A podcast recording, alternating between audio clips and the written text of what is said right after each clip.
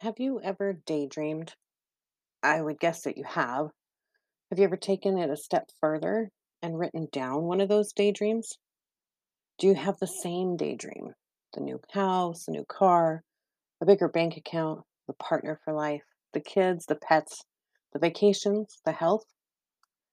Today, my quote was Go confidently in the direction of your dreams.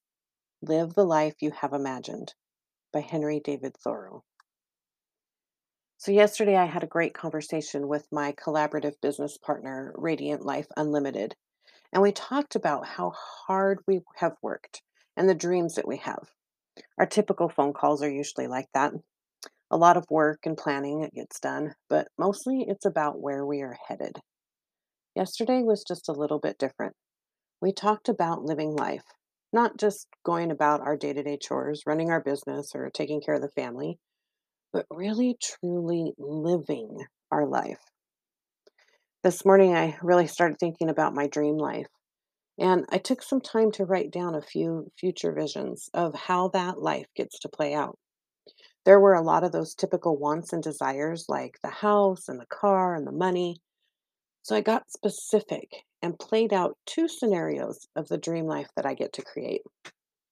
I made those dreams come to life on paper by getting really specific and including every detail I could think of.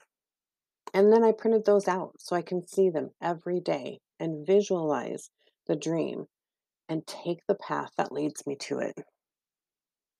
I fear that a lot of us are living day to day, waiting for the next ball to drop and living small.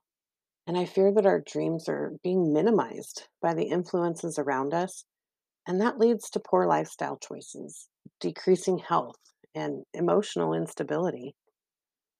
Today, I encourage you to write down your dream. Look at that daydream and put it on paper. Get specific. Look for that path. And even if you can't see that dream at the end of your travels, just take a walk down the road towards the direction of something good. Be well out there and live intentionally from your heart.